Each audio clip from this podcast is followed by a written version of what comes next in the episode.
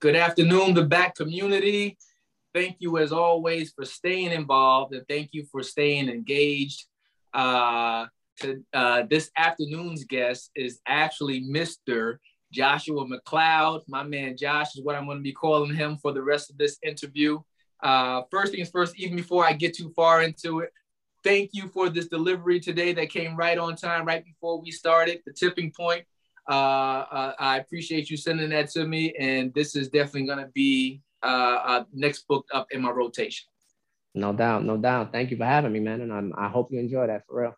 Yeah, yeah. I've heard a number of good things about uh, uh, the tipping point, and and I, I, will definitely let you know as I doggy up that book. It's going to have a whole bunch of uh, uh, markings all over it. But anywho, but okay. uh, today's interviewee is going to be Josh. And um, the way I like to start these interviews off, Mr. McCloud, is to one, give you the opportunity to tell the back community more about you.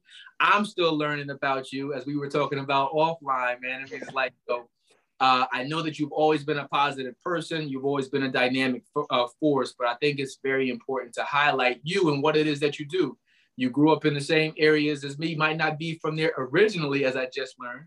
But like I said, man, um, uh, uh, seeing individuals that look like you and I uh, uh, come from where we come from is very important. So I can't wait to dive into your story.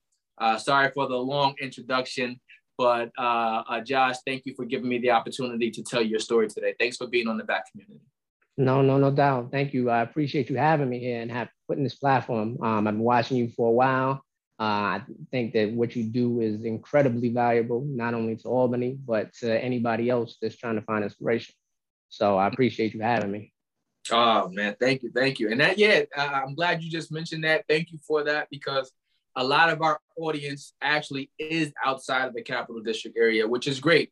Which just lets us know that you know our stories uh, that we uh, experience uh, in the capital district area is not limited to just the capital district area. So for those who actually choose to tune in, you you'll learn. You know, I mean, somebody else's uh, a journey to become or to get to uh, where they are right now. And we have a lot of we have a lot more in common than what separates us. So I'm no glad doubt. you. Just, but yeah, yeah. Well, listen, man, I I can't wait to get all up into your story. Um, uh, I, I see you got the Black Men Build uh, a t-shirt on right there. I'm, I'm coming back to that, but that's not where I'm going. Starting that today.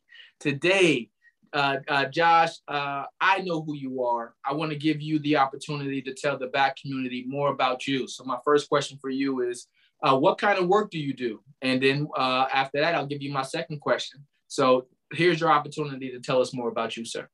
Nah, no doubt. So I'm in supply chain logistics consulting um, back in 2021 uh, at the height of COVID, you know, a lot of people started losing their jobs or whatever. And I decided after six or seven years working in buying, purchasing, and supply chain that I developed enough experience to kind of branch out and do my own thing. And not only that, but there's more of a benefit for smaller businesses. I enjoy bringing more of that value back to a smaller business than a larger corporation. So right now I'm working with a small wine distributor out of South Florida. And generally what I do is I come in and I evaluate their entire business from conception, deciding what products they want to sell to getting those products into their distribution, distribution center and then out into their supply chain and then being able to reevaluate that and find out the best way to optimize their businesses to bring in more revenue, bring in higher quality, and basically generally make better decisions. Um, so as a profession, that's currently what I'm doing. The company is called Shoreside Purchasing Company. Okay. Okay. All right. I, I got I got tons of questions for that one. Yeah, uh, let's go. Let's go. Because uh, whenever you hear uh, uh, a supply chain, for me, it automatically sets off uh, somewhat of a little trigger because uh, uh, through the global pandemic, it seems like all of the su- uh, supply chains have been affected. Whether you're in glass industry, paper industry, uh, construction, I mean lumber, almost all of these uh, uh, different areas have been affected. how has how has the pandemic affected you in the food and beverage industry, and how has it affected you? Because you already pro- provide services within the supply chain. So one of the biggest challenges for us, you know, generally most hospitality and food and beverage um, institutes and businesses have very small windows, you know, for their inventory. They generally don't keep a lot of stuff on hand. So a lot of businesses had to take on more additional inventory to make sure that they could supply their customers. A lot of businesses actually went under because they don't have the goods to be able to get to their customers. So those businesses that did survive had to get more creative in the ways that they forecast and be more efficient in the ways that they use their resources. Um, and particularly in the wine industry, you know, you're bringing wine from France and Italy. What would have normally taken 60 to 70 days to get to you is now taking 85 to 90 days. Mm-hmm. And that that can be a disaster for a business, especially down here in South Florida, where our main industry is tourism. You know, you don't have the luxury like uh, you you have a wedding tonight. you can't wait two and a half weeks for your wine to get here. You know what I mean? So it, it it, it required a lot of evolution from a lot of businesses in order to make it through. Mm, yeah, uh, like, like I said, because as, as soon as I as soon as I hear supply chain, I just think about how everything has been uh, uh, uh disrupted, uh, and so so to hear um, uh, uh, to hear that how that experience has also affected you in your industry.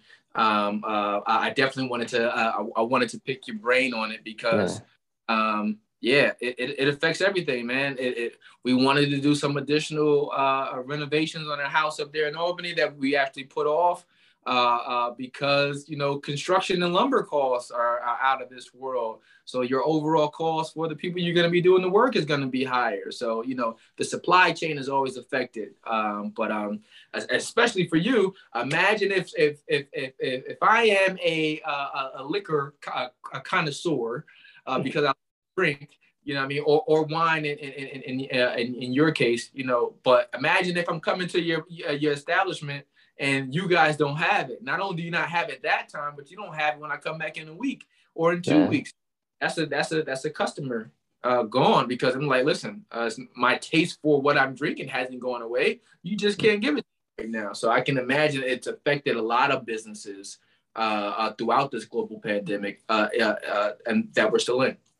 Even especially, especially the beverage industry you know, because there's an inverse relationship between when things get bad and people drink more alcohol. Hmm. So, you know, you have wine distributors and liquor distributors that are being, you know, their their their demand has gone through the roof, you know, mm. so it becomes very difficult to, to to supply that demand. But on the other side, going back to your point about the supply chain, the inability to get stuff from overseas has created a lot of opportunities domestically for hmm. people to produce locally.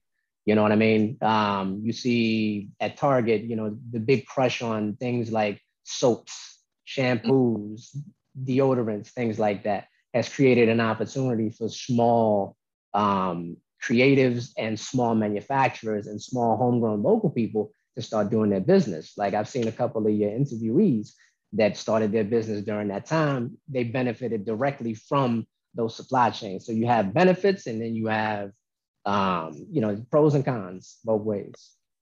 And, and, once again, I like that you said that too, because the pandemic hasn't been all bad, right? Uh, so if it's all about your uh, creativity, how you adjust to the times, and you know whether or not if if you make the necessary adjustments. There's one thing that's common uh, and, uh, for all of us, and that is change.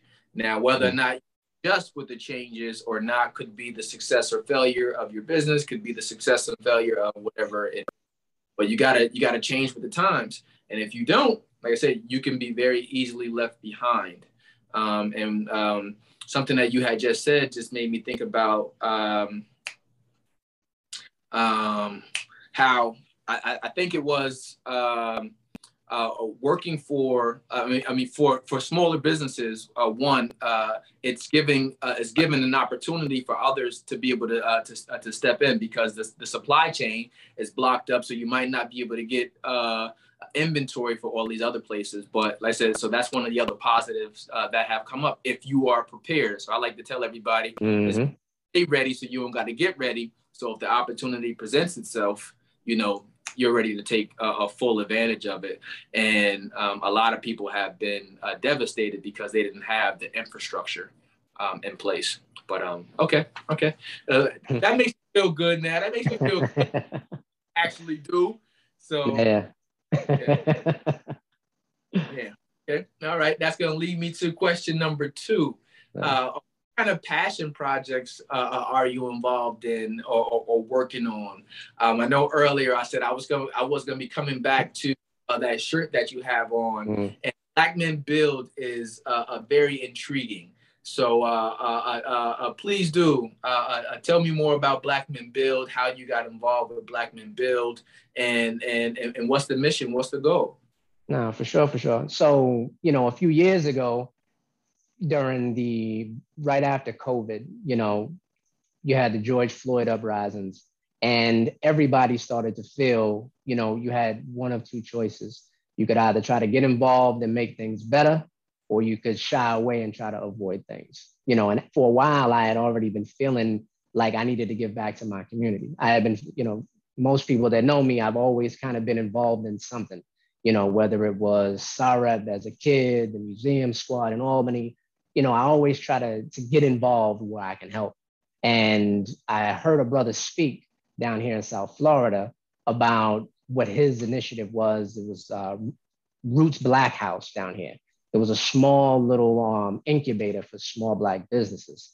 And through him, I wound up getting connected with Black Men Build. So mm-hmm. Black Men Build was an organization that was born out of those uprisings. You know, there were a bunch of activists throughout the country that recognized that as Black men, we had a very unique experience. And in order to make the best of that experience and be better for our communities, we had to really take a look inwards. You know, a lot of a lot of conversations we're not involved in a lot of political discussions we're not involved in a lot of what goes on in our community as individuals we may have a say but as a group we're generally not involved in that conversation so black men build came in to handle both an internal redevelopment and also an external redevelopment of us as black men um, black men build primarily operates through through hubs throughout the country. Uh, we're in St. Louis, we're in Atlanta, uh, DC, New York, Milwaukee, St. Louis, and we got a couple of other places. Um, but it focuses, and it, the primary focus has been to build us into better men to be better for ourselves and also for our community. One of the ways that, um, like I've been drawn into it, one of the things that we do is the, it hosts a men's circle and it's something that I had never been a part of. You know what I mean? And the men's circle is a safe space, if you will, for Black men across the entire spectrum of our expressions, you know, regardless of whether or not you're from the streets or whether you're in college, whether you're educated, whether you're uneducated, whether you're cisgendered, or whether you have another preference. You know, all of us come together in this space to examine ourselves as men and begin to challenge and question the things that we've internalized. You know, a lot of issues that we're dealing with come from inherited trauma or poor response management.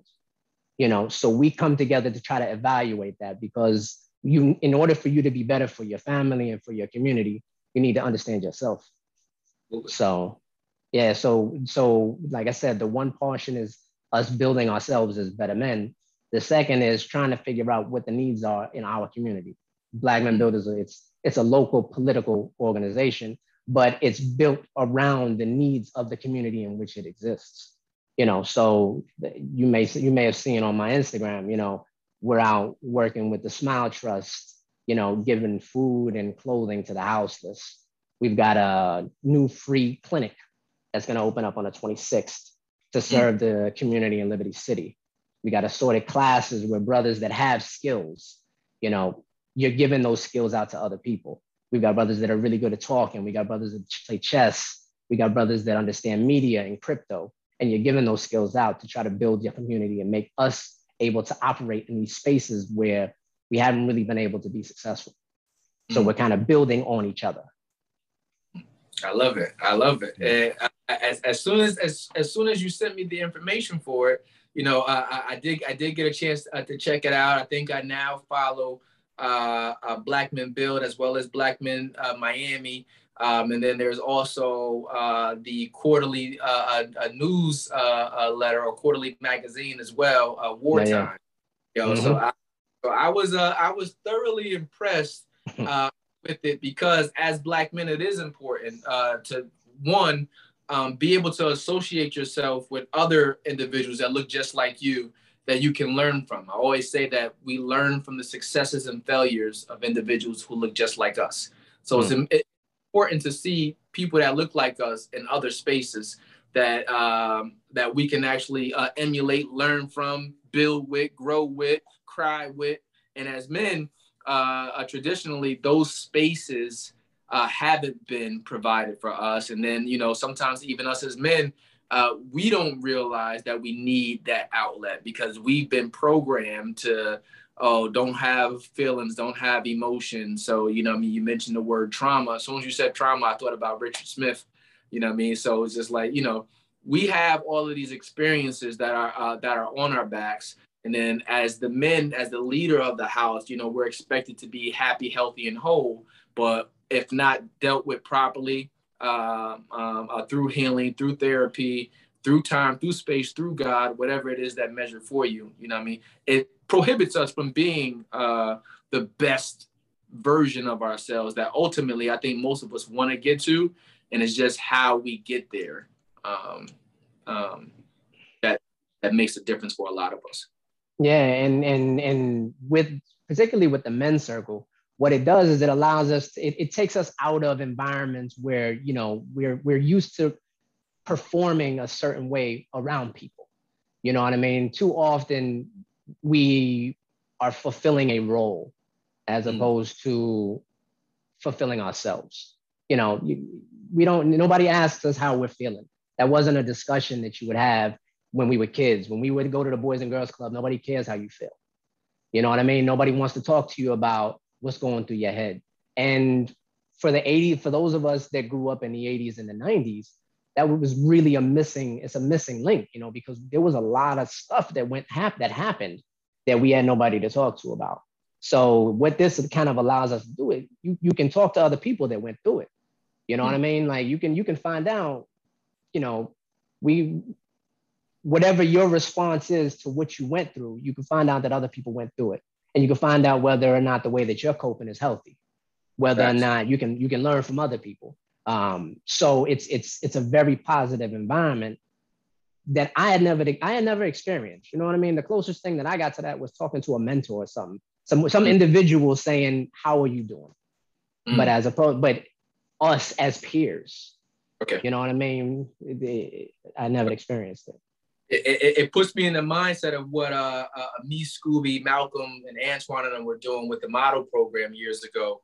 Uh, so when you talk about the men's circle, like uh, on on we used to meet with our students and model the mentoring program uh, on Mondays and Wednesdays, on top of whatever other events that we were doing. But Mondays were dedicated to a particular topic uh, uh, that uh, engaged us in dialogue, and we would have open conversations, whether it's relationships, you know, I mean, whether it's a professional. Uh, but it was important for these young men that were 12 to 18 year olds to be able to one converse among each other as peers, but to also see men that look like them uh, explain to them their journeys, their uh, uh their struggles, and I think it's there's a lot of power in it. And I wish that most of us, uh, more of us, would take uh, more of an opportunity to actually get involved in those spaces and those conversations.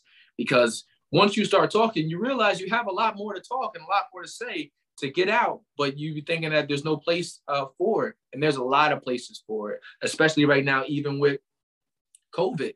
Sometimes you don't even physically got to go anywhere anymore, man. You yeah, sit there, I'm gonna get off work or I'm gonna get out of school. I'm gonna log right on into the uh, to this Zoom or to this Teams meeting, and boom, I'm I'm connected with all of these different people. So uh, I, it's a it's a blessing that uh, uh, uh Black Men Build um, are actually uh, creating those spaces. You also talked about some of the things that you guys are bringing to not only your community, but every spot that you guys have a hub in. You know, I mean, it, it's from it's grassroots, so it's it's from the bottom up. And it takes us, it takes individuals who care, who are a part of it, to be a part of the solution, right? There might be 10,000 problems, obviously, that we got to fix, and we can't fix them all. But as we start to uh, look at the micro uh, uh level problems, we mm. do one time and keep moving on to the next one. And each person that's a part of the process is helping the overall uh, picture. So synergy, the sum of the whole, is greater than any of the individual parts. Absolutely. Like each one of us have to do our part. But yeah, that's what. Yeah, you there. Yeah. Well, let me see, ma'am. Uh, uh, uh, you know, I like to uh, ask these questions uh, to my interviewees as well. Uh, but um, Uh, what was life like for you growing up in the Capital District area? I think uh, uh, you might have alluded to offline that are you from Oakland originally? I never knew that. Yeah. So I was born in Oakland. You know, my mother and my father met over in Oakland. Nice. You know, I was born and then they wound up making their way back to Albany because my mother was originally born. Her family is from Albany. They've been there for like two or three generations. Um, so yeah, I was born in Oakland, but I was raised in North Albany projects. Uh, we got there 80, 86. Before that, I was living on Clinton Ave and I was raised in North Albany. Um, it was a mix, you know what I mean? Some of the most, the, the happiest memories I've ever had in my life, like things that have defined who I am as a person now, like my love for outdoors, I discovered back in North Albany. Um, but at the same time, you know, the 80s and 90s were a very tough time in Albany. And, you know, a lot of that stuff carries its way through and you had to, to adjust. You had to learn how to, to, to deal with those things. But, you know, riding my bike around Brady Ave to McGuire or up Livingston Ave, you know, there's there's nothing quite like the feelings that we had. I mean, or even the Boys and Girls Club. Mm-hmm. You know, uh, even in the midst of everything that was going on, there wasn't not anything else like sitting on the the, the stoop eating mm-hmm. the the white paper bag lunch with everybody else in your neighborhood. Man, it's it's it's a blessing. Nice, nice. Listen, man. Yeah. yeah. It almost felt like it almost felt like you made me want to cry because it was like it was so nostalgic. All of the things you were just going uh, uh, uh going through. You know, Brady Ave. You know, I mean, mm-hmm. I think Zo, uh, Zo, uh, Zo Verbo talked about that before. You know I mean? Uh, hanging out there. Every part of the city had something productive uh, for us to do. Uh, going to go uh, uh, sit down somewhere at a park and, and, and uh, do the music mobile, whether you were going to the, bo- the Boys and Girls Club, uh, uh, uh, if you wanted to do tennis, you were doing 15 Love.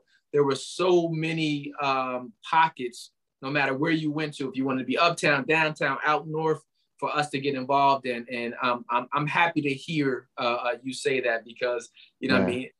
We don't see it as much anymore. And I, I spoke uh, to the mayor about that too uh, when we were talking about programming uh, uh, in, in, the capital district area or in Albany that we were focusing on for her. But mm-hmm. it was, you know, we talk about a time period where there used to be so many programs, a vast amount of programs uh, that were available, and it was just like you know where did uh, where did all those programs uh, uh, go? So, but it's hearing you speak think about it all over again, and made me like, yeah, yeah, that's right, yeah, yeah, yeah, yeah, yeah, yeah. Nah, yeah, those the, all of those programs, you know, 4-H, you know, the the basketball program, which I wasn't a part of because I was too skinny and I had asthma, so I, I never became a baller but you know all of that stuff was available. Um, but again like it's it's it's it's interesting because the disappearance of those programs allows us to move it it, means that we got to step up you know what i mean the federal government provided those programs for the, for a limited amount of time we got used to it and unfortunately we never had the means to be able to keep it but i see it as it's it's it, it was a, um, a double-edged sword. It, it hurt to have that stuff disappear, but at the same time, we know what we need to provide. You know, we have to be able to make it happen because it ain't, it's, it's not going to make itself happen. Uh, which is why I get really excited and I get really inspired seeing brothers like you and Twigs and Jamal, uh, Jamel, you know, everybody out here making it happen. You know what I mean? Like, like it, that, that stuff was gone. Like it was given to us, but it wasn't ours. But that's what y'all, yeah. Yeah, yeah, it, it, it's important. I think um, um, Flay, uh, uh, Patrick Robinson, I interviewed him in season one, and one of the things he was just talking about, hearing his story was just like, because one, he's older than me, so hearing his story, he had so many more connections, and it was just like, yo, nah, he said, he said, he said, real, uh, down at the softball field, every team was put together by owners of the different uh, restaurants and bars that we had in Albany, and it was just like it was that type of atmosphere. So. But yeah, when we when we don't have those uh, spaces or people anymore, it does create an opportunity for more of us to step up. But yeah. you know, hard for some people who have never experienced it, right? Because you know that's why I always talk about this nostalgic feeling because some people have never experienced it, so they don't. At uh, Albany or the Capital District, you know, I mean, it used to look different. It was just like, yo, there was always something to do. So I remember that. I would go from uptown to downtown. It'll be on Elizabeth Street, a basketball tournament going on down there. I'll leave there, go uptown, and go to the new courts. And, and I wasn't much of playing basketball either. I was going to all of these events to go hang out with the ladies that was there for the most part. Um, but you know, I, I, would go from uptown to downtown, but there were all types of events. You go to Green Street Park, you know what I mean, and, and, there was always something. So it was always live. So yeah, yeah. Yeah, yeah, man. Let me see.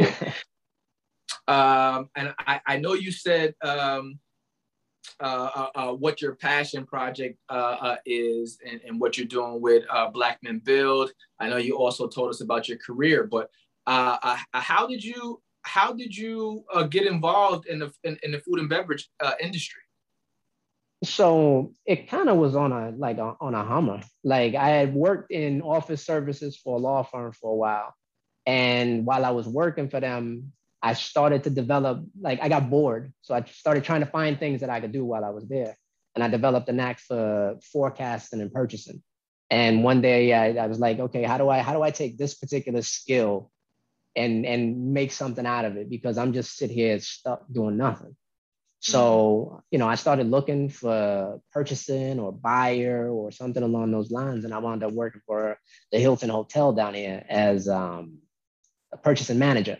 And from there, I wound up getting an understanding of working with vendors, working with products, and understanding that quality type of stuff. And I liked it. I mean, I'm a small dude, but I like to eat. So I was like, mm. okay, I can I can just kind of transfer this over, you know, do what I like and and make some money while I do it. And eventually that wound up becoming a little bit more specialist as a food and beverage buyer. So I wound up working with various companies managing their relationships with meat suppliers or bread and dry goods or candies or Coca-Cola or whatever, um, all of these different products. And I just wound up enjoying that particular niche. And now I'm in wine. So that, that, yeah, that's a whole nother thing. okay. Yeah, man. I'm, I'm about to say, you know, uh, uh, uh, you you have to start recommending uh, uh, uh some wine uh, for me to go ahead and test out. I don't typically I got you. wine too much. Wine puts me to sleep. I don't know yeah. why. Definitely. but um, I know I know my wife enjoys wine, and but she really wants to go to one of the wine vineyards, which is one of the other reasons why I was saying off air. You know, we're probably going to be in California again pretty soon. But uh, yeah, I was gonna recommend you take a trip over to Sonoma. Like there's mm-hmm. not even if you even if you just drive up through wine country and just hit like it's like a few hours, hit one winery, you will not regret it. Um, and what's kind of very really interesting is, you know, a lot of folks that typically were drinking hard liquor, you know, brown or white or what have you, they're branching over into wine because it's a completely different type of experience. People are getting away as we get older. We're leaving the club. You know, you're not drinking wine in a club. You're drinking liquor. Um, so people are starting to enjoy and find and appreciate their time a little bit more. And for me, that's uh, that's why I like wine because that's what it means. It, it, wine is a way to enjoy your time and like create memories. I like that without without getting wasted. Exactly, so, exactly. Those days are long gone. I had a friend who just uh, um, I got a group chat down here with some of my frat brothers, but one of them had just mentioned like, thank you guys, you know I mean, for putting me on to uh, bourbon, right? Mm. And just like he said, I've finally learned how to taste, right? Yes. So yes. For the for the sake of drinking and getting drunk and being explosive, it's just like, no, I learned how to taste to enjoy it and uh, you know I mean and enjoy my environment that I'm in without uh, um, allowing it to go negative. But yeah, learning how to taste is is is, is important. that was actually one of the, the the other reasons why I wound up getting the food. When I first came down here to Miami, I was kind of all over the place. I was still a little bit scrambled, so it was tough for me to find time to focus. Mm. So after a couple of years, like it was anxiety or whatever, and one of my therapies, if you will, was teaching myself how to make spaghetti sauce, like from scratch. So because it takes time, you know, you got to push everything else out. And when I was learning how to do this, blanching your tomatoes to removing the seeds and all of that, an hour or two passes.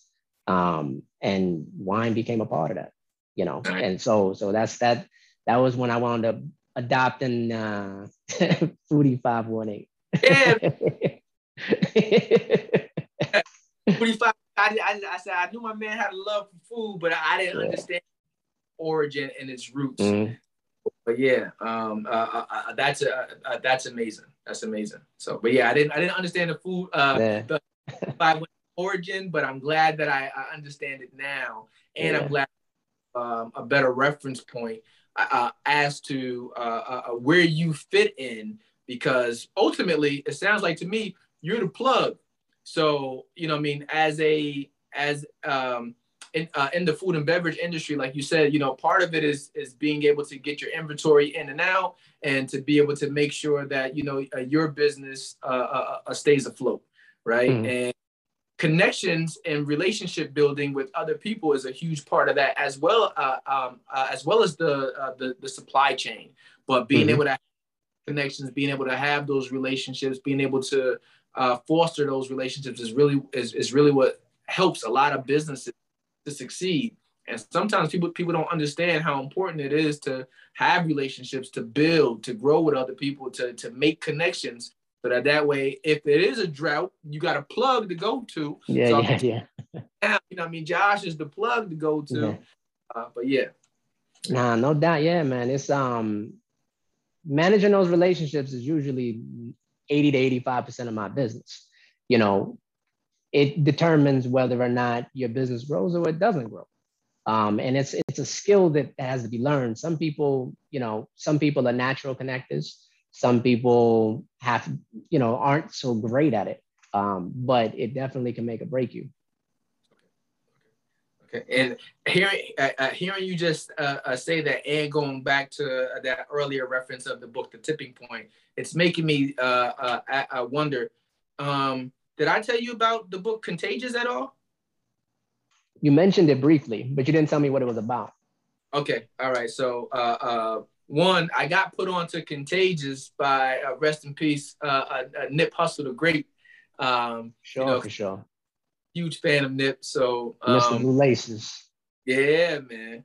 Uh, and hearing about how he came up with the whole idea for um, uh, selling his mixtape at the price that uh, that he ended up doing for the Crenshaw project. It came from this book, Contagious.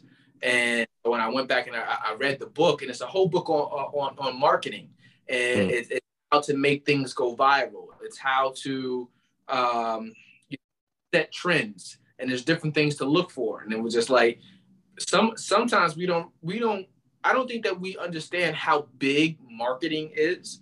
I don't mm. think that we understand that you know you know, this is a billion dollar industry. You know, I mean, they're targeting us uh, uh, in ways that we think that we're smart consumers, but we're being targeted. Like reading Contagious helped me to realize it was like Tyrell, don't fall for the sale all of the time, right? It was just like, you know, sometimes we see something that says, ooh, 50% off or 40% off or 80% off. It's a, it's a full blowout, right?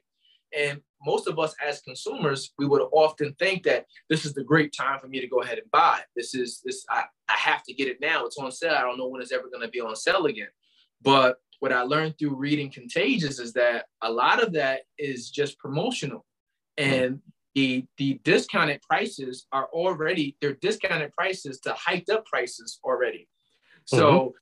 like so it still puts it still puts the business uh, uh, at um, uh, in uh, they have a vantage point over the consumer because we're not looking for the original cost of the product. We just get enticed because it says it's 40% off, it's 50% off, is 80% off. But you know, it's typically 40% off, 50% off of something that was already marked up 80%. So they're not losing out on anything. So, and yeah, I, I but no, the, the the you you were mentioning about the ability marketing. Marketing encompasses so much more than just like advertising.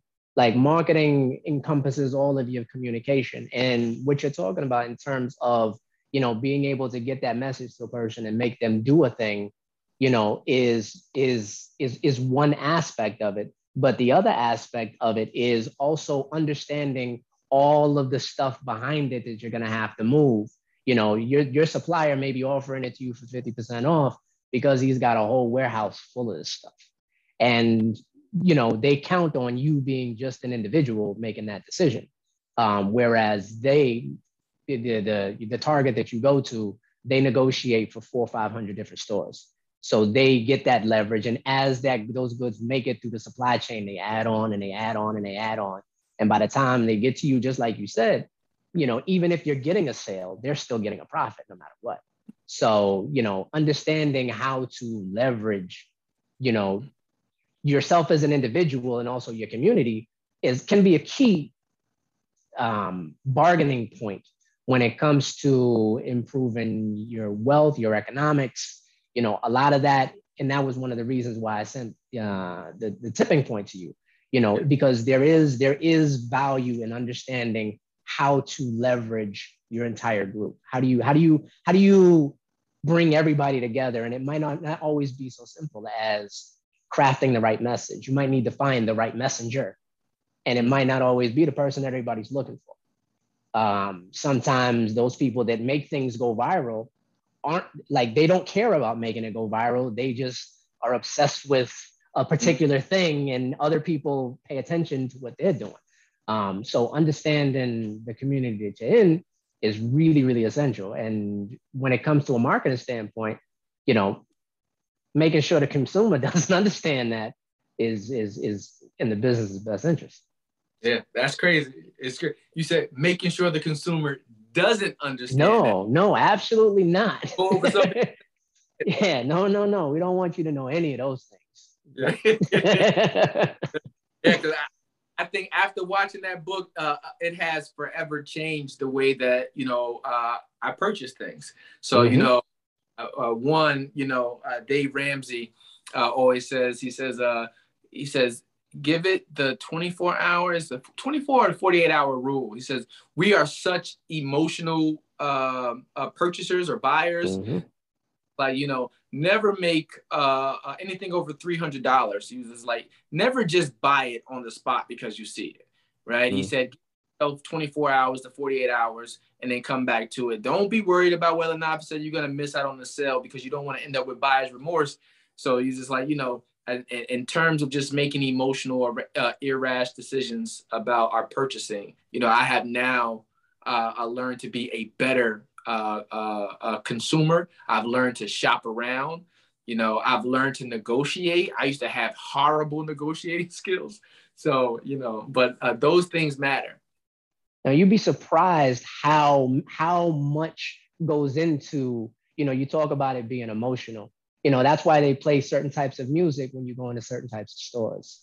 You know, when you get on a cruise, when you smell that fragrance wafting to you in, around the casino, you know, they chose that specifically to make you feel a certain way when you walk in there.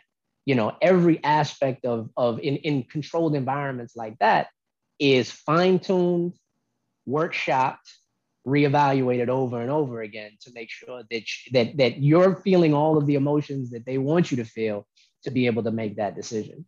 Um, and like I like to tell people all about these little details because it was mind blowing to me to find out how much actually goes in to making sure you get to the right place from you know the way that they place things within a store to make sure that you're walking in a particular way. You know it, it gets deep. It gets really deep. Mm-hmm. yeah man. Let me see. Let me see.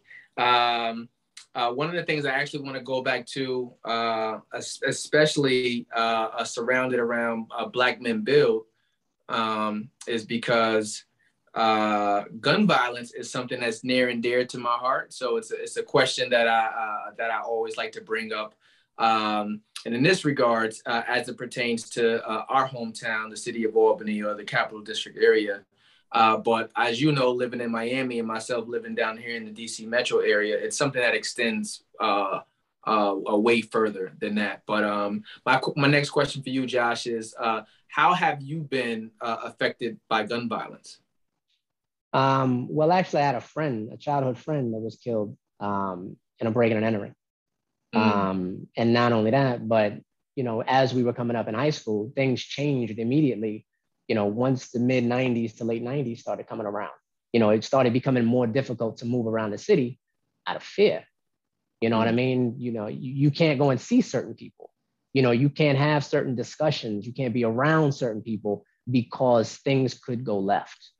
Um, for me personally, um, I, it's it's it's a challenge. It's it's a, it's a very very big challenge, but I think a lot of it comes from our inability to kind of control the reality that we're in. You know what I mean? For all intents and purposes, we were living in a fishbowl in Albany. Mm. You know, the, the, you, you can't get out. Like, like your, your world is very small. Like the only thing that you know is the person that's in front of you. The only thing that you feel is the last thing that you felt, the last anger you felt. You know, the, it's, it's not a full, whole, uh, holistic type of hmm. experience. And I, I, I kind of learned that when I left Albany and came back.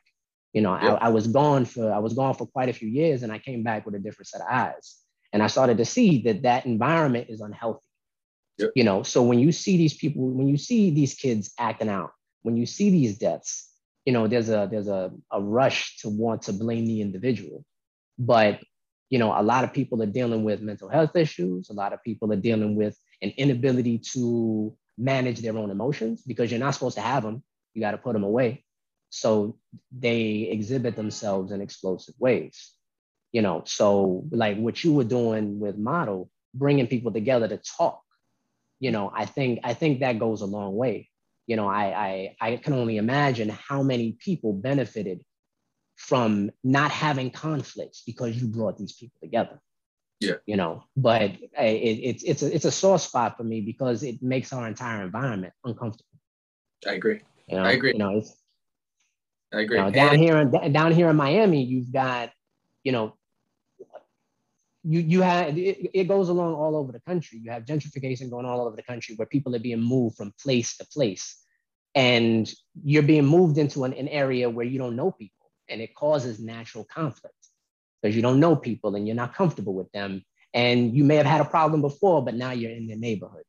Mm. You know, it's it's it's it's a very volatile situation. I, I agree. And I think that um, it has worsened as a result of the pandemic. Um, you know, I mean, because everyone is on edge. A lot of people are in the house. Um, um, I also think that uh, you know, from some of the some of the things and some of the people I know that a lot of the the money that came in through stimulus money and what it was used for Mm-hmm. And there's been a lot of gun purchasing, right? And just last just last week alone, I might have had like three different conversations just about Albany alone. And I want to say it was like different people getting picked up that had like seven, eight guns at a time. I think uh, there was an article last week that I read, and it was just like it was six or seven different people mentioned in this one article that they had picked up with guns. So it's just like you know, it's a it's a it's a global pandemic it's a it's a it's a global gun gun violence is a is a is, is a global problem. It's a national problem. It's the worst for us here in the United States than any other place uh, um, around the world. But it, it's a safety issue. Mm-hmm. It hmm. makes you want to uh, uh, go to certain areas. It makes you uh, it makes your inability to to think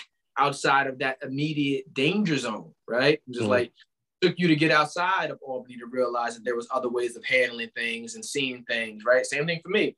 When I got outside of Albany, I just realized that I wasn't only limited to Lex or Judson or, you know I mean? It was just like, or Swan Street. You know, it's a whole nother world out here, right? Yeah, so for sure. Charlotte, and it was just like, oh, okay. So then you come back, you come back refresh your eyes, and you want to and, and you want to invite everyone else on the experience with you because you know that once you turn on their light bulb, once you mm-hmm. expose mm-hmm. something else, now you know that it's a possibility, not just in a book, it's someone you know. Like I know Josh. I mean, Josh did this, right? I know Rel. Rel did this, right? And it's just like you know, it helps to make it more of a um, accessible uh, reality when you start to see people that look like you that are uh, have navigated uh, their way uh, mm. out of there. Yeah, so I'm me personally, I'm I'm, I'm kind of mixed. You know, when it comes to, I, I have very strong opinions about violence in our communities, but on the other hand, full disclosure, I'm I'm a gun owner. Like I I believe in the right to bear arms, and I believe that there's a misunderstanding within our community about this. You know what I mean? I think that's one of the reasons why, you know, you got people that go out and get 15 guns and then they bring them back and then they wind up selling them because they don't have money. And now we all have a problem. you know what I mean? Um, so I think that there's a, a, an education gap when it comes to to firearms and also how how our, our community um, historically relates to them. Um, yes. I think there's a much bigger discussion about why there are so many firearms that are available to get into the into the wrong hands to people that are irresponsible to people that have their own interests in heart but they don't ha- necessarily have their neighbor's interests in heart like there's a mm-hmm. very big discussion to be had around that um and you know it's much too long for this con- but I'm glad, you said it. I'm glad you said it because. I, there's nothing wrong with gun ownership. You know what I mean? So I'm glad that you said that. I'm glad that you are an advocate for it. Most of my friends own guns legally, right? Yeah, yeah. So, like, you know, I choose to stay away from it myself uh, because of my my history with it. You know, I don't I don't need anything that I might be able to use. So, you know, everyone's got everyone's got to know themselves. But I got you. right? And it's like um because it, it's very important for people to know that yes, it is part of it's one of the uh, your constitutional rights, right? And and you should be. And I think some of it uh, spills out into all of these things. Like you said, it's too uh, too uh, too big of a conversation uh, to, to, to to to to dive into here. But I'm glad that you just said it. It was like it's not just guns itself that are the problem. Sometimes it's is uh, how people get access to it. Sometimes it's the evaluations of people whether or not they should be eligible to get the guns. But it problem for for most of our communities, and it, it, it affects us greatly, which is why it's a mm. conversation dear to my heart because absolutely. I want our communities to thrive. I want us to be able to have ownership rights to have whatever the hell you want to. But I want me, I, I want to be able to be safe. Mm. If I ain't, if I ain't doing nothing uh, uh, to bring danger my way, you know, I mean, don't be bringing it over here either. So, you know. nah, for sure, for sure. I mean, I, I, I remember, I remember how, I remember how wild it used to become to get to go to the new courts. Yeah. You know, I wasn't a baller, but you know, you you it became a point where you go there, things could go really, really left. Yeah. You know, um, and I, I I think that that that's more of a function of the health of our community. You know, we got a lot of work to do with our people. And, and that's and that's what we're doing. That's what you're Absolutely. doing with Black Men Build, which is yeah, yeah. Uh, which is uh, uh one of the other uh, uh, dope pieces about your story is that oftentimes we'll hear of people who are doing well. We'll hear of people who might have uh, uh, uh, left a particular area. In our case, we'll say Albany, and they're disconnected from the community. They're disconnected from giving back. And uh, it's apparent that that isn't um, uh, on your mind, right? Uh, to be disconnected, right? You're one of the most engaged uh, uh, uh, people uh, I, I, definitely see on this platform uh, as well, right? So it's something that's important to you. It's something that you're doing in your community there uh, in Miami as well, and also being um, inter interconnected with all your other hubs. So it's important for us to stay involved. It's important for us to stay engaged, as I like to say mm-hmm. when I mm-hmm. open all of my interviews, because we are going to be the change that we seek right? We can't keep waiting for everybody else to go ahead and do it. There are issues that are in our community, and it's going to take Black, Brown individuals to be a part of those conversations, to be a part of those dialogues, to bring about the uh, changes. And it made me think about. I know the Super Bowl just passed. Yeah. It's making uh, how bad everyone always wants to criticize uh, Jay Z. Yeah, I'm gonna uh, uh shout out to mm. and my man Paul Kane on this because uh, the two of us, the three of us, argue about this all of the time. Yeah. But, you know, Jay Z is now uh, strategically at a table that we typically haven't been a part of, haven't been able uh, to do it. And that's, but everyone ends up focusing in on, you know what I mean? you know, the best he ever did was the Super Bowl, but you got to be in a strategically position to help bring about a change and and not just from an emotional uh, uh, shock value. It's like, oh, you didn't do nothing yet, or you didn't do nothing that I know of, right? But you know, uh, it takes people uh, uh, that we can relate to to help to bring our stories to larger audiences where we can actually make a difference. And I think he is, you know, but I don't I, know, bro. I mean, like, like for me, for me, like I, I respect, I respect his skill. I respect what he does, but the long-term effects of the value of his representation has yet to be seen. Okay. You know, realistically, realistically, yes, you're at the table, but when you're at that table negotiating, are you negotiating for me? Are you mm-hmm. negotiating for mine? You know, mm-hmm. or or do, do you just make it so that I have something to talk about when I go to work? I mean, if if he's at that table and he is making that change, I mean, there is reason to believe that that is the case. I can make an argument against, but like I said, time time will tell. Um, time will tell. But you know, regardless of, of how I feel, you also do have to respect him getting to where he did. You know, you don't get there. You don't you gotta you you have to respect that. Um, but again, it's it's it's one of those things that time will tell whether or not you're sitting at that table negotiating your own benefit or you're benefiting the rest of our community. And if to me, if you're, you know, it was one of the things that kind of got to me. Like, you know, I started feeling disconnected from my community. You know, if you're not doing it for your community, then there's no reason for me to celebrate you. If I'm not doing it for my community, it doesn't matter. It doesn't matter whether or not I'm making more money and you can put me on your census and say, yeah, a black person is making more money than whatever, you know, it's it has no value to my community. All it has is value on the paper. So I'll I'll put a pin in in Jay Z for the time being. don't, don't, worry about it. I, I have faith in my boy Hov as he's right up here behind. Me. no doubt. The proof is in the pudding, is where you're mm-hmm. going with that one. So, uh, sure. uh, you know, a, a person at uh, uh, at his level has uh, has no no major benefit other than uh, to continue to get uh, a more um, a material wealth or or to, to grow his already billionaire uh, legendary status. But you know, when you look at a person for what it is that uh, that who they are, Jay always says, you know, everybody around me, I made millionaires. Now, what a person actually chose to do as a result of the opportunities that came about them, that's not all on me. That's not to say my man is perfect, because I, you know, mm. I, I'm a fan, so you know I hear all of the gripes about him too. I'm not gonna bring. I'm, I'm, not. I'm not gonna bring. I'm not gonna bring Beans into this conversation. I left. I'm gonna leave that to the side. Yeah, so thank you. you. he, man, my question for you is this: uh, Success looks different for for all of us. Like, I mean, mm. we all have our own definition of success, but I'm interested in knowing for you, Josh uh, how would you define success? What does success look like for you?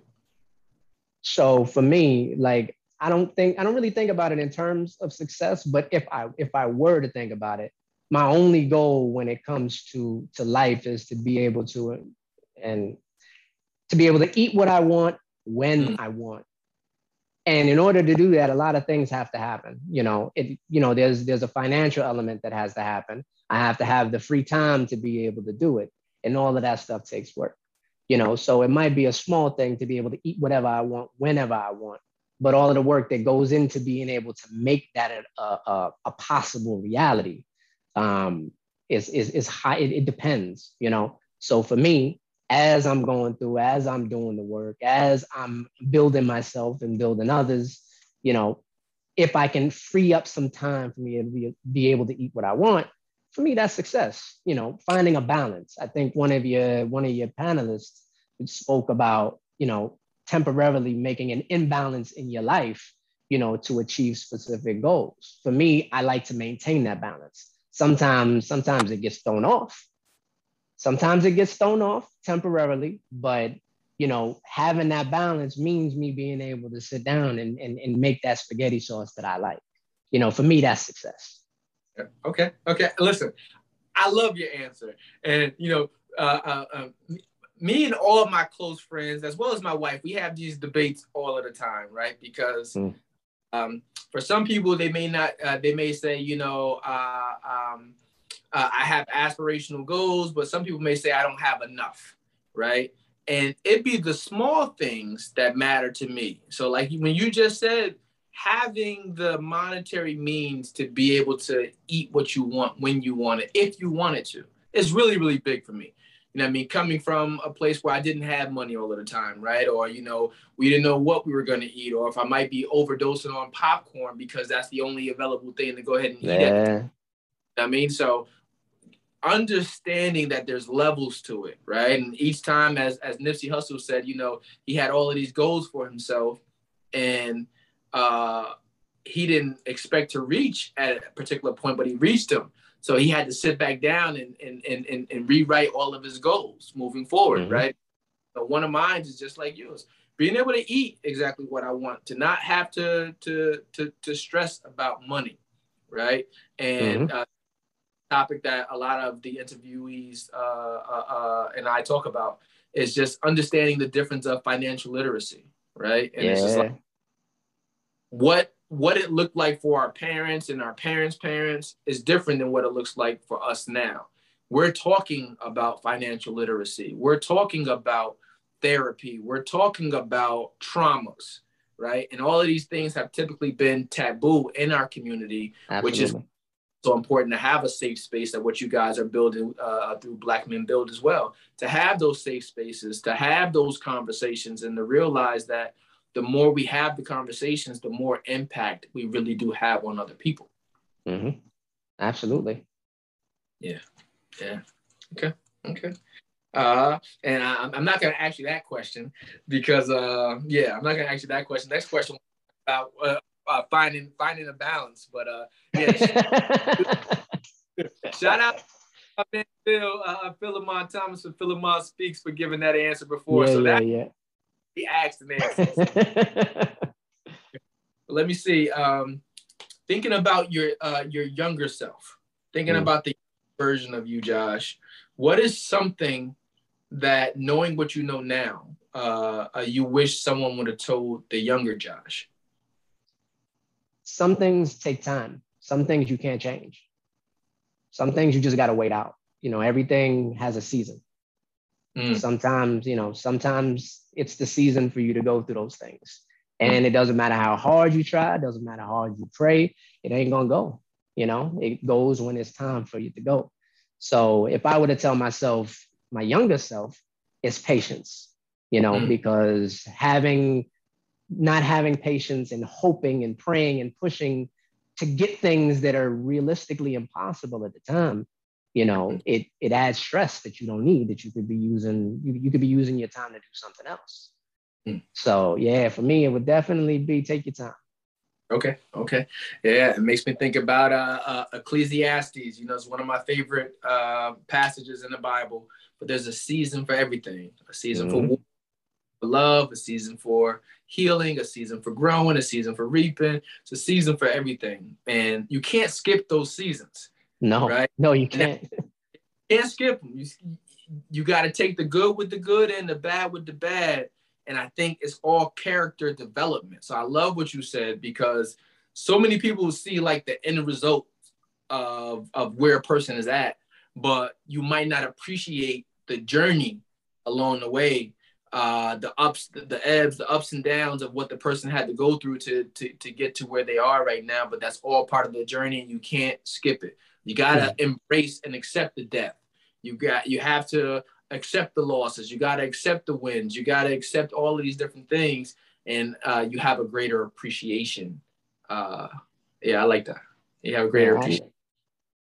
Uh, yeah, absolutely. Like, you know, I, I, I wind up talking to people, like a lot of people see the things that I do when I'm outdoors, you know, I'm I, like, I'm exuberant, you know, for me and for you and probably a lot of people, you know, we had to essentially grow up before we were supposed to.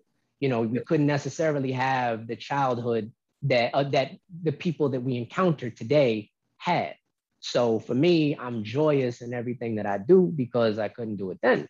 You know, so even if even even if you don't get a chance to take that season then, you know, there's also a time to nurture your own growth. You know, if you don't get the chance to do it then, you take time to do it later on. That way you become more whole. You know, it's it's it's a balancing act. Okay. Okay. Okay. Well, listen, man. I think I'm gonna uh, uh my my my final question. I might ask you one more. Let me say that. Okay. But uh, I can't let you go without uh, without asking you this. This was my favorite question from season one that I brought back into season two as well. Uh, what is your favorite place to visit in the Capital District area and why? So my favorite place in the Capital District doesn't exist anymore. Mm. So so it doesn't exist anymore. So huh? No, no, no. And so so there was a hill. So in North Albany projects, you know, it was on a hill. And as you would go up the hill, it was very steep leading up into Livingston. And there was a place where you could sit on the third level you can sit on that hill and you can look out over the Hudson Valley over into Troy and Rensselaer. And on a really clear night, you could see all the stars or whatever. So that was my favorite place, like in the world. But when they came and, you know, tore down the projects, it disappeared. So number two, I guess, would be Tivoli Lakes. Tivoli Lakes. Okay. Okay. Have Have you been back to it since they've actually? I, I have. It's it's it's not home. It's it's not it's not the same, man. Like, you know, it, it's it's it's like the Brady Bunch to me. Like, okay. it's it's it's it's it's not what I remember. I, okay. I went back looking. I went back looking specifically for that hill, bro. Yeah, it is not what you remember. But for me, yeah. that's a because yeah. I actually it has quickly become probably my favorite hangout spot because one yeah. is right my house there. Uh, so you know, I can I can walk outside and go right down the street. And you know, now they named it after my mentor who passed away. So shout out to brother Yusef Burgess. Uh, but yo, I remember going through Tivoli Lakes, uh, uh, uh, uh, Patroon Creek, whatever you want to call it, uh, uh back then. But to mm-hmm. see it now and to nah, see I haven't seen it. what it's listen, it's yeah. leaps bounds. It's just like the experience is is is so nice. And you can also, uh, because it's, it's so developed now, the pathways are developed, um, uh, the places you can sit down next to the water are developed, that you really do get a chance to see people that come from out of the community just to go uh, uh, okay. there. Park. It's considered the second largest outdoor urban park in all of New York State. Oh so, wow.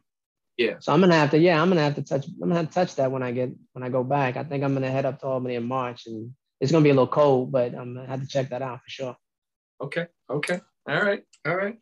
Let me see. And my last question for you before I let you go. I know you're a busy man. Um, so thank you for giving me your time. Um, well, my last question, I'm gonna let you go. Uh, Josh, what about your life's path are you most proud of? That's a that's a tough question. Um, I'm most proud of my ability to laugh. Mm. You know, we all go through a whole bunch of stuff. You know, being black men, coming from where we come from, it's very easy to lose the ability to connect with others. It's very easy to lose sight of, of what brings you joy, what brings you happiness. For me, being able to continue that is what makes me happy. Like that, that is that is what brings me most joy in my path because it tells me I ain't going in the wrong direction. You know what I mean? Like that's that's that's that's my north star. You know, the same thing about being able to eat what I want, like like being happy, being able to to find joy in my life is is you know that that's what keeps me in the right direction. Okay, okay, I appreciate that, mm-hmm. man. I appreciate that. Next time I'm down your way in Miami, you have to put me on everything wine uh, uh, in uh, uh, in Miami because uh, I'm definitely going to be checking you out, um, uh, bro. I'm I'm really excited to hear about one that you do as your profession, but I'm equally inspired and happy to see that you're a part of Black Men Build. because I didn't know about the organization and its existence in, in, until you actually put me on it. And I think that we need more spaces just like that. Um, and it, it, allows us to, to grow as a community. It allows us to heal as a community and provide our own resources as a community. Absolutely. Shout out to you guys and and uh, and those brothers uh, uh, uh throughout the nation because I know you guys got hubs all over the place and, and the work that you're doing. Um, but I, I really wanted to say uh, salute to you guys. For sure. No, definitely. Thank you. you know, I appreciate you having me on, man. Um, I've been watching what you're doing for a while. Again, I can't I can't stress enough how inspirational it is to watch brothers like you being able to give back and create that footprint that somebody else can follow. Like it, there ain't a lot of people that can do it. There ain't a lot of people built to be able to do it. So to see you being able to step up into that, it's, it's amazing, man. So, you know, shout outs to you for sure, for sure. Thank you very much, man. I truly appreciate it. Uh, and and I won't uh, I won't let you go. Uh, uh, uh, uh I won't hold you any longer. The yeah. back community. Uh, uh, thank uh, uh, uh, let's thank uh, uh, Josh McCloud. Josh, thank you very much for giving me your time. I can't wait to get your story out to the people, bro. Continue to do great things. I wish you nothing but continued success, man. But I'll play catch up with you later. Yeah, yeah. Thank you, brother. My boy. Peace. Boy.